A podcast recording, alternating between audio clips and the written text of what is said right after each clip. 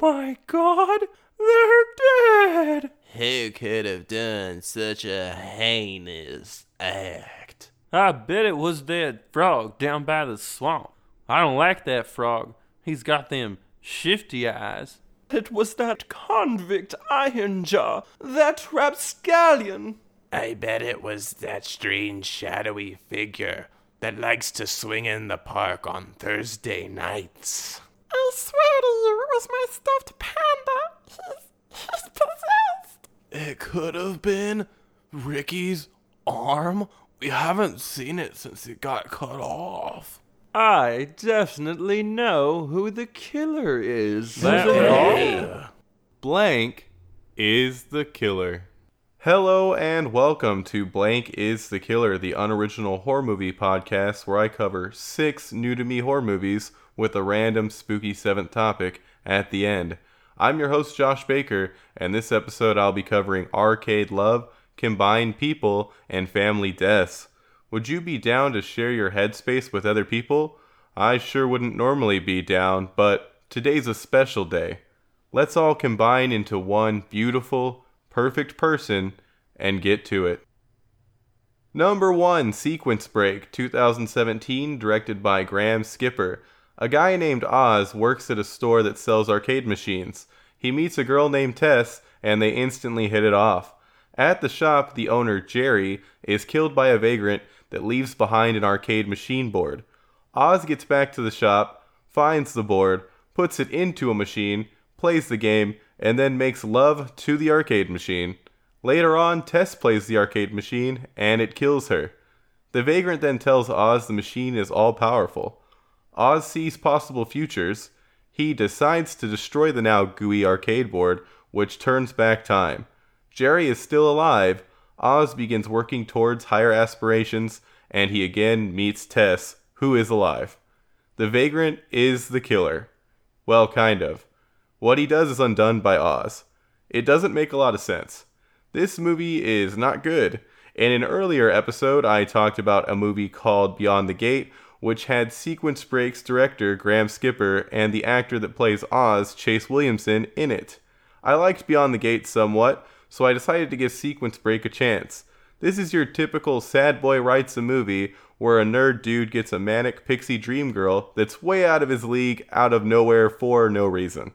There's no chemistry between the two actors that play the couple. The whole relationship is so incredibly forced. Now, if you look past the terrible romance and downright awful acting all around, there are some interesting things in the movie. I appreciate the absolute weirdness that is a dude having strange sex with an arcade machine.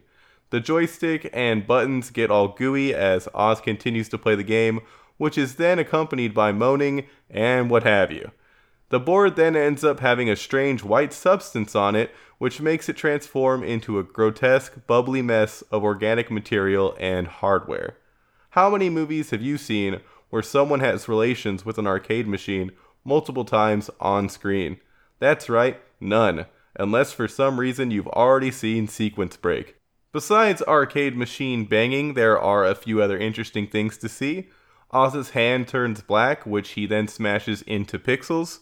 Oz shoves a microchip into his forehead, which looks great and gross. Unfortunately, none of this saves the movie from being boring and way too long. This is a short film dragged out to be a feature. I get that feature length films are what people want to see. Let's be honest, most people don't watch short films unless they get a ridiculous amount of hype. A majority of the population is not scouring the internet for a short film about a dude that bangs an arcade machine, so choosing to make it a feature length film that'll end up on streaming services sounds like the logical option. Thing is, if you're going to make a feature length film, you really have to justify the length by making sure the movie is engaging. It was a chore to sit through Sequence Break. I wasn't invested in the characters at all, so I didn't care when Tess died. I felt bad for the store owner, Jerry, but that's just because he seemed like a nice old man. Besides the awful love story, the movie has Oz and Tess be gamers. Except I don't think any of the people involved in this movie have ever actually played video games. All the lines about games are cringe inducing. The game that ends up being played on the evil machine doesn't make any sense based on Oz's hand movements on the stick and buttons. I guess it could just put him in a weird trance, which makes sense. I just wanted more from the evil game. Back to the acting. I don't want to blame the actors for being terrible. The script is the true culprit. None of the dialogue is believable. Everything is cheeseball to the max. The actors did all they could with what they had. The few instances of interesting body horror are not reason enough to watch Sequence Break. Don't waste your time. Watch a movie from the mind of David Cronenberg called Videodrome that was released in 1983 instead. Number 2, Vampire Clay, 2017, directed by Soichi Umezawa.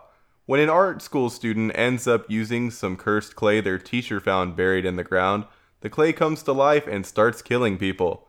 It's revealed that a random guy killed his sculptor friend, whose body ended up becoming one with the last clay sculpture the sculptor made, thus creating the vampire clay. One of the students and the teacher end up stopping the vampire clay by heating it up after it has killed everyone else. They bury the clay in a sealed box, and years later, the box is opened and the clay gets wet. The vampire clay grows, burrows under Tokyo, and starts to destroy the city. The random guy and the vampire clay are the killers. Going into this, I expected a weird Japanese gore movie with fun practical effects. That's what I got. Even though I got what I expected, do I recommend this movie? Nope. Well, Actually, I recommend the first two thirds. The first two thirds of this movie are fun and interesting. You watch art students struggle to try and make it into art academies with a little bit of clay weirdness in the first third. The second third is absolute crazy clay time, where the clay begins killing people, shifting into the people it kills, and using its new disguises to hunt down more people. The practical effects are where this movie shines. Sure, they aren't the most believable effects in the world, but they have a certain charm. You get to see people's body parts turn into clay, faces break away to reveal other faces, the clay sculpture protrude out of a man's stomach after you see clay dust travel down that same man's throat. There are squished faces and bloody wounds. All these effects are fun to gawk at. Sure, the stop motion sequences don't look realistic and probably could have used more frames, but they are still enjoyable and fun to watch. If you are a fan of Japanese gore movies, you know exactly what I'm talking about. The genre is chock full of cheesy visual effects that gross you out and make you laugh at the same time. Now, the last third of Vampire Clay is completely pointless. I don't need to see the buried box get breached, releasing the vampire clay to attack Tokyo. This whole sequence drags on and doesn't add anything to the movie. The movie should end after the teacher drops the box off at the art school in Tokyo where her ex teaches. I recommend watching the movie up until that point. The acting in this is bad. Not even the language barrier could hide the bad acting in this one. Thing is, no one watches a Japanese gore movie for the acting. Something else you shouldn't expect from a Japanese gore movie are actual scares. These movies are in no way scary. They are basically gross out comedies. While they aren't exactly splat stick movies, they are pretty darn close. I've seen a lot of these movies. If you're looking for some recommendations in the genre, I think you should watch Ichi the Killer solely because it's one of the first, even though it's not a favorite of mine, and The Machine Girl, which actually is a favorite of mine. Vampire Clay is fun, but not as much of a spectacle as those movies. If you can watch it for free, I recommend watching until the box containing the defeated Vampire Clay is taken to the aforementioned Tokyo Art School. Number 3, Hereditary, 2018, directed by Ari Aster. Practically everyone I've talked to is hyped up for this movie, so if you want to watch it spoiler free, just know that I highly recommend it and jump to 17 minutes 10 seconds. All of you still listening have already seen it, correct? If you haven't seen it, seriously skip to 17 minutes 10 seconds. It'll be a much better experience if it's not spoiled. Alright, I'm about to jump into spoilers. Okay, here we go. An artist named Annie's mysterious mother has passed away. They never had a strong relationship. Very shortly after, her daughter Charlie dies in a freak accident that her son Peter feels responsible for. The family is torn apart. Annie meets a woman named Joan at a gathering for people who have lost loved ones. Joan eventually shows Annie how to contact the dead. Annie contacts who she believes is Charlie with Peter and her husband joining in on the seance. Paranormal activity skyrockets. Annie finds out that Joan was one of her mother's occult friends. It's then revealed that her mother's body has been in the attic after it was stolen from its resting place. Annie figures out that her mother's occult friends are trying to summon a demon named Paimon. She tries to stop this, which ends up getting her husband killed. Annie is then possessed. Peter is surrounded by craziness, including his possessed, flying mother, who's beheading herself, which causes him to jump out a window in the attic to try and escape. Peter dies. Charlie slash Paimon possess Peter's fresh corpse. The cult then begins to chant, Hail Paimon. The occult followers of Paimon are the killers. They use evil magic to make everything happen. This movie has been hyped up like crazy, so does Hereditary live up to the hype? You better believe it. During my viewing of Hereditary, I was filled with dread throughout the entire movie. It's beautifully shot, has amazing sound design, and phenomenal acting. Everyone besides Alex Wolff is amazing. His crying is terribly fake sounding and bad. He does alright when he's not crying or screaming, but I didn't expect much from the brother of the guy who stars in the terrible live action American Death Note movie anyway. The film is nearly perfect. The last 15 minutes are a little ridiculous, and I feel a few changes here and there would really push the movie to perfection. I would have liked to see more unnerving movement from Annie when she's possessed. The flying around is creepy and all, and I like the scene where she is hanging out in the top corner of the room unnoticed behind Peter, even though Peter doesn't end up actually seeing her. Unlike a lot of movies that have these type of scenes solely to scare the audience, it makes sense that possessed Annie wants to observe Peter. I didn't love the ending. I feel like the film ends on quite a timid note for a film that has so many disturbing scenes and the exposition doesn't fit at all. Allegedly, during test screenings, Peter, now Charlie slash Paimon, tears out their eyes without the added exposition from Joan that is very out of place and neatly wraps up everything. But people found it too disturbing and were confused. I mean, a lingering shot of the decapitated head of a young girl that's covered in ants, accompanied by her mother's wailing as she finds the body, is fine, but eye gouging is definitely where the line should be drawn. I could not find a reliable source, so the different ending might be completely made up. The whole movie alludes to the removal of Peter's eyes, which makes me believe the alternate ending exists.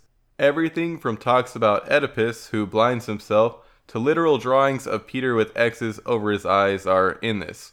I would have loved for the film to end with the Hail Paimon chant and eye removal. Oh, that other horrifying scene I was just talking about? Yeah, this movie has one of the most depressing, shocking, and dreadful scenes I've ever seen. Hell, it might be the worst scene I've ever seen. Not in quality, but in the way it shook me. So picture this you were speeding to a hospital to save your sister, who, due to an allergic reaction, can barely breathe and is wheezing to death in the back seat. She opens the window and sticks her head out to try and get any air into her lungs as you swerve to avoid the carcass of a deer in the road, which leads to her face getting all too familiar with an electrical pole at 80 miles per hour. The absolute despair that scene conjures is strikingly haunting. The visual effects in this movie are insane. Ants covering heads look great, which makes the scenes including them all the more horrific. The decomposing, headless, maggot ridden body of the grandmother looks just like I imagine it would. The burned corpse of the husband looks fantastic. Even the possessed Annie's flying around has a certain weight to it and feels real. All of the visual effects in Hereditary are phenomenal. Well, not all of them. The flies in the attic are obviously CGI, and the ants that aren't swarming heads look a little off. But those are my only complaints with the visual effects. For the most part, the visual effects are beautiful and horrifying. I have one more issue now that I think about it. Joan proves that seances work by allegedly conjuring the spirit of her seven, I think it was seven, year old grandson who writes beautifully on a chalkboard. Seven year olds can't write that well. Joan might be lying about who the spirit is, though, so say lovey. The sound design is great, barring some weird, barely audible house music that I thought was bleeding through the walls from another movie for the longest time. Besides those club like instances that you really have to listen for to notice, The score perfectly complements the tone and imagery of the film. I read that ADR was used for continuity since June originally said Annie's family needs to be in the same room when Annie does the seance, and Annie tries it alone in the house first. Joan originally said room, so it had to be dubbed over to house, but I didn't notice it myself. Now, I could see some people trying to poke holes in the plot. It's not the hardest thing to do. I'd say the easiest thing to point out is the lack of an EpiPen. If your daughter is horribly allergic to nuts, why do you not have an EpiPen close at all times?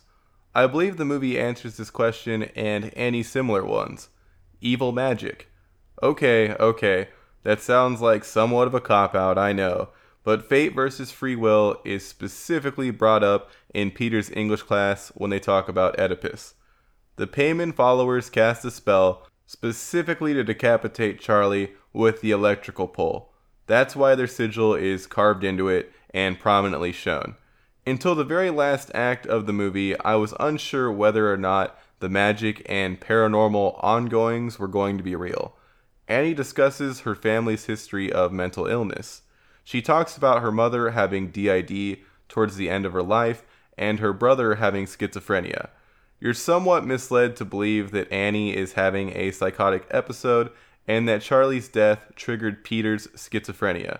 It turns out that all the evil magic is actually real, but I really enjoyed not being sure even when Annie starts witnessing the seance action. Pet warning the family dog is shown dead. The body is just laying in the grass, nothing graphic about it. A dove flies into a window and dies. Charlie cuts its head off. It's as graphic as a dead dove getting its head cut off by scissors can be. To wrap things up, go see Hereditary. I hope you didn't listen to this prior to seeing it. It's an experience. Since Get Out won an Oscar, I think Toni Collette has a good chance of at least being nominated for her role in Hereditary. She's incredible.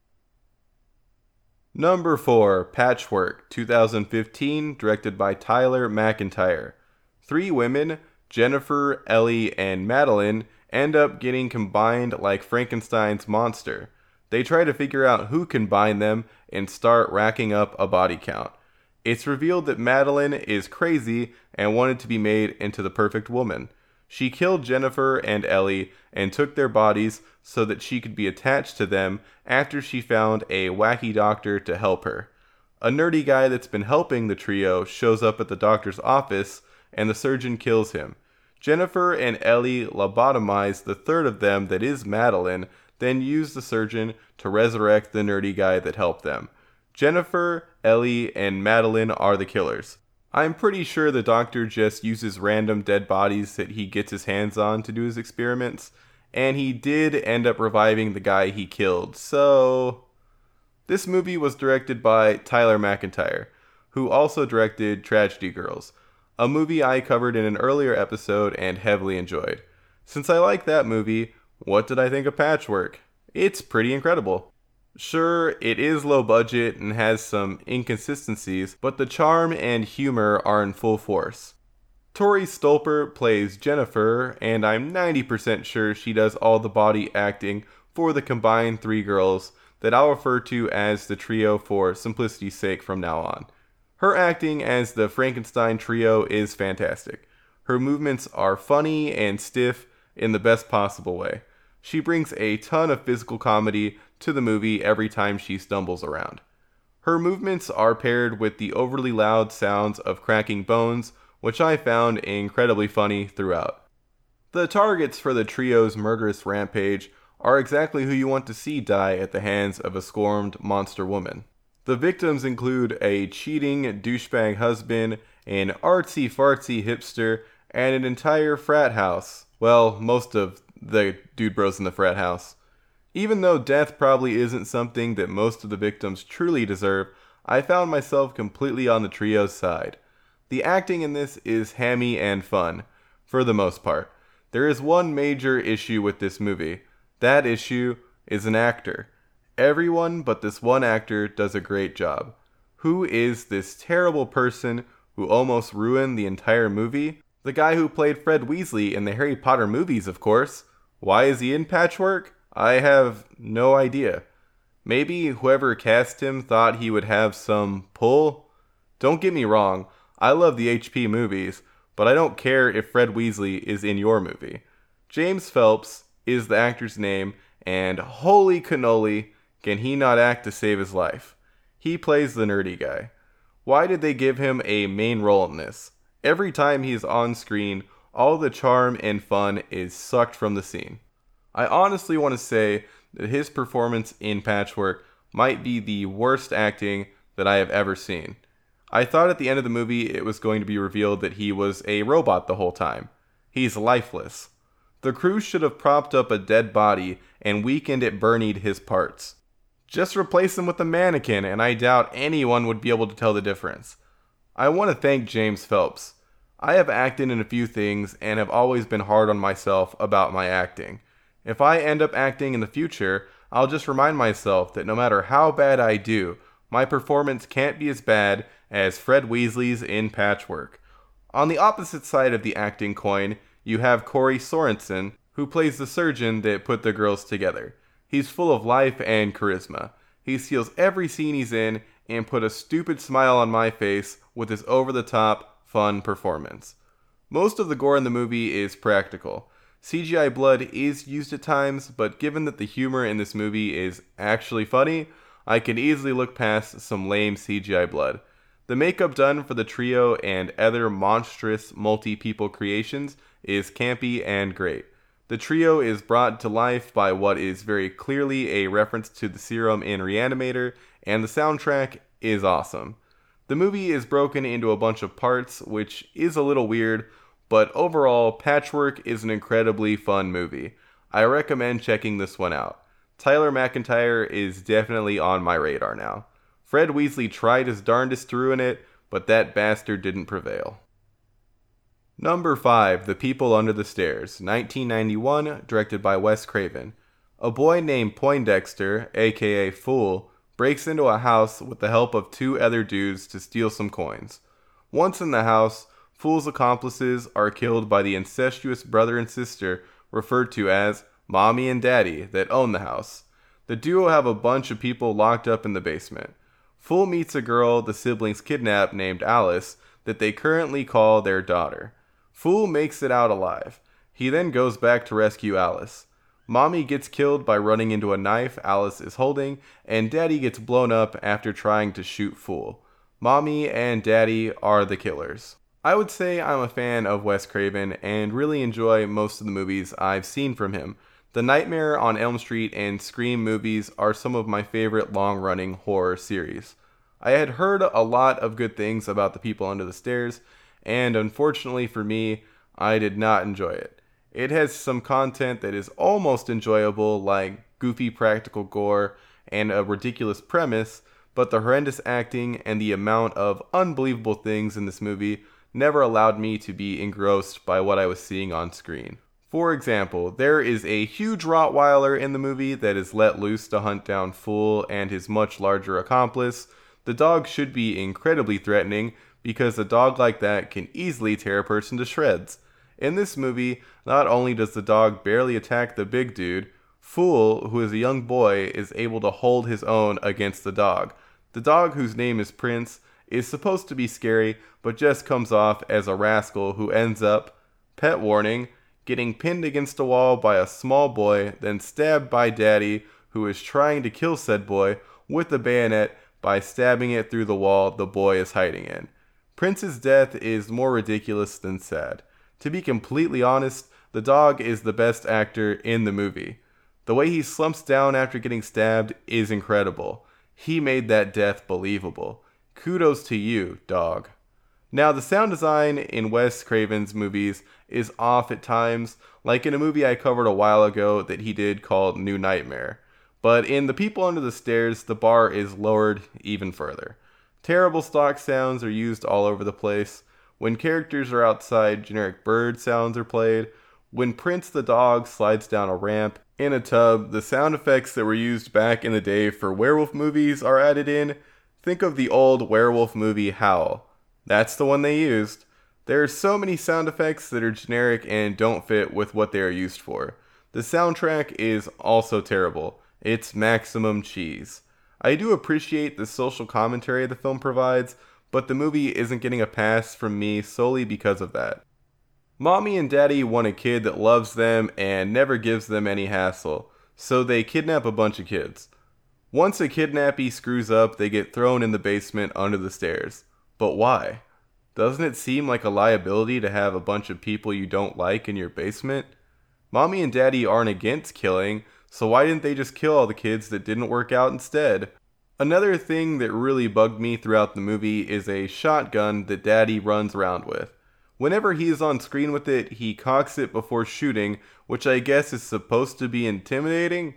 I'm normally not a big stickler for realistic portrayals of guns in movies, but he is literally hunting people with this shotgun. Shouldn't he have a round in the chamber ready to go?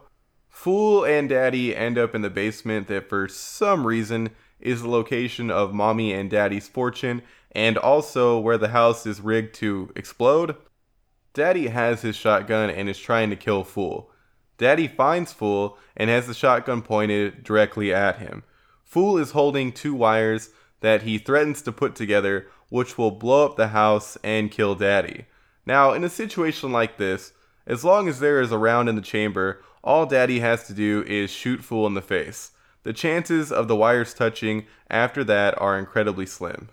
So, what happens? Well, you see, for some unknown reason, i.e., terrible writing, Daddy's shotgun is not ready to fire. So he cocks it, which gives Fool plenty of time to touch the wires together, which conveniently cause an explosion that only blows up Daddy and the house without harming Fool or anyone else. The people under the stairs is long and ridiculously bad in the worst possible way. Skip this movie and instead watch another lesser known Wes Craven movie that he directed called Deadly Friend, where a murderous robot ends up in a girl's body. It's bad good and absolutely hilarious. Number 6, The Killing of a Sacred Deer, 2017, directed by Yorgos Lanthimos. A heart surgeon named Stephen may or may not have been responsible for a boy named Martin's dad's death. Stephen hangs out with Martin out of pity. Martin then somehow causes Stephen's family to start dying, which also paralyzes them. Martin tells Stephen that his whole family will die unless he kills one of them, tit for tat. A cure isn't found, so Stephen eventually decides to kill one of his family members at random. After killing his son, everyone else is fine, and everyone else, including Martin, go on with their lives. Stephen is the killer, technically. He does shoot his son. Josh, you said Stephen killed one of his family members at random. He shot one? How'd he do that? Put one bullet in a revolver and be the trigger man in a nice family game of Russian roulette? Nope.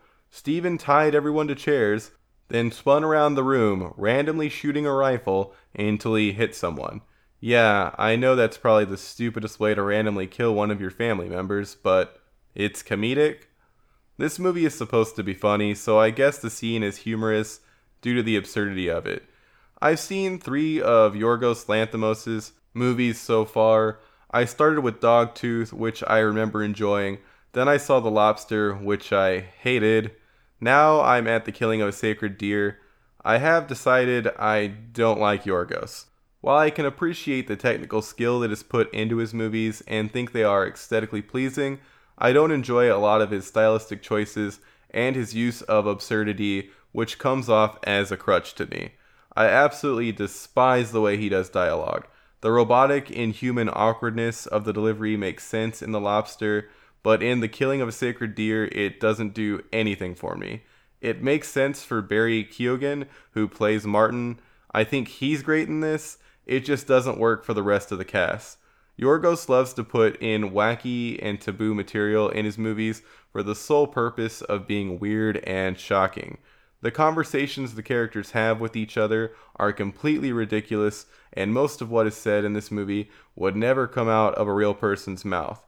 Asking to see people's body hair, openly talking about menstruation, and the sexiness of people's hands. No one can deliver these lines sincerely. I know that Yorgos doesn't want the actors to, though. He wants them to all come off as weirdos. It just doesn't work for me at all. It feels like he's trying to make a Wes Anderson movie without the interesting characters. In this movie, he has Steven tell a story about jacking off his dad. Why? Does it do anything for the plot or development of the character? Nope. It's shocking, though. Steven tells this to Bob, his son, so when Steven is trying to decide on who to kill, I kept thinking he had to kill Bob. He obviously can't let the one person that knows that he gave his passed out old man a handy live. Martin isn't on the killer list even though he threatens to kill everyone and starts doing so through means that are never fully explained. There's a scene where the daughter is able to walk again while on the phone with Martin, so I'm pretty sure he uses witch powers to make everyone sick.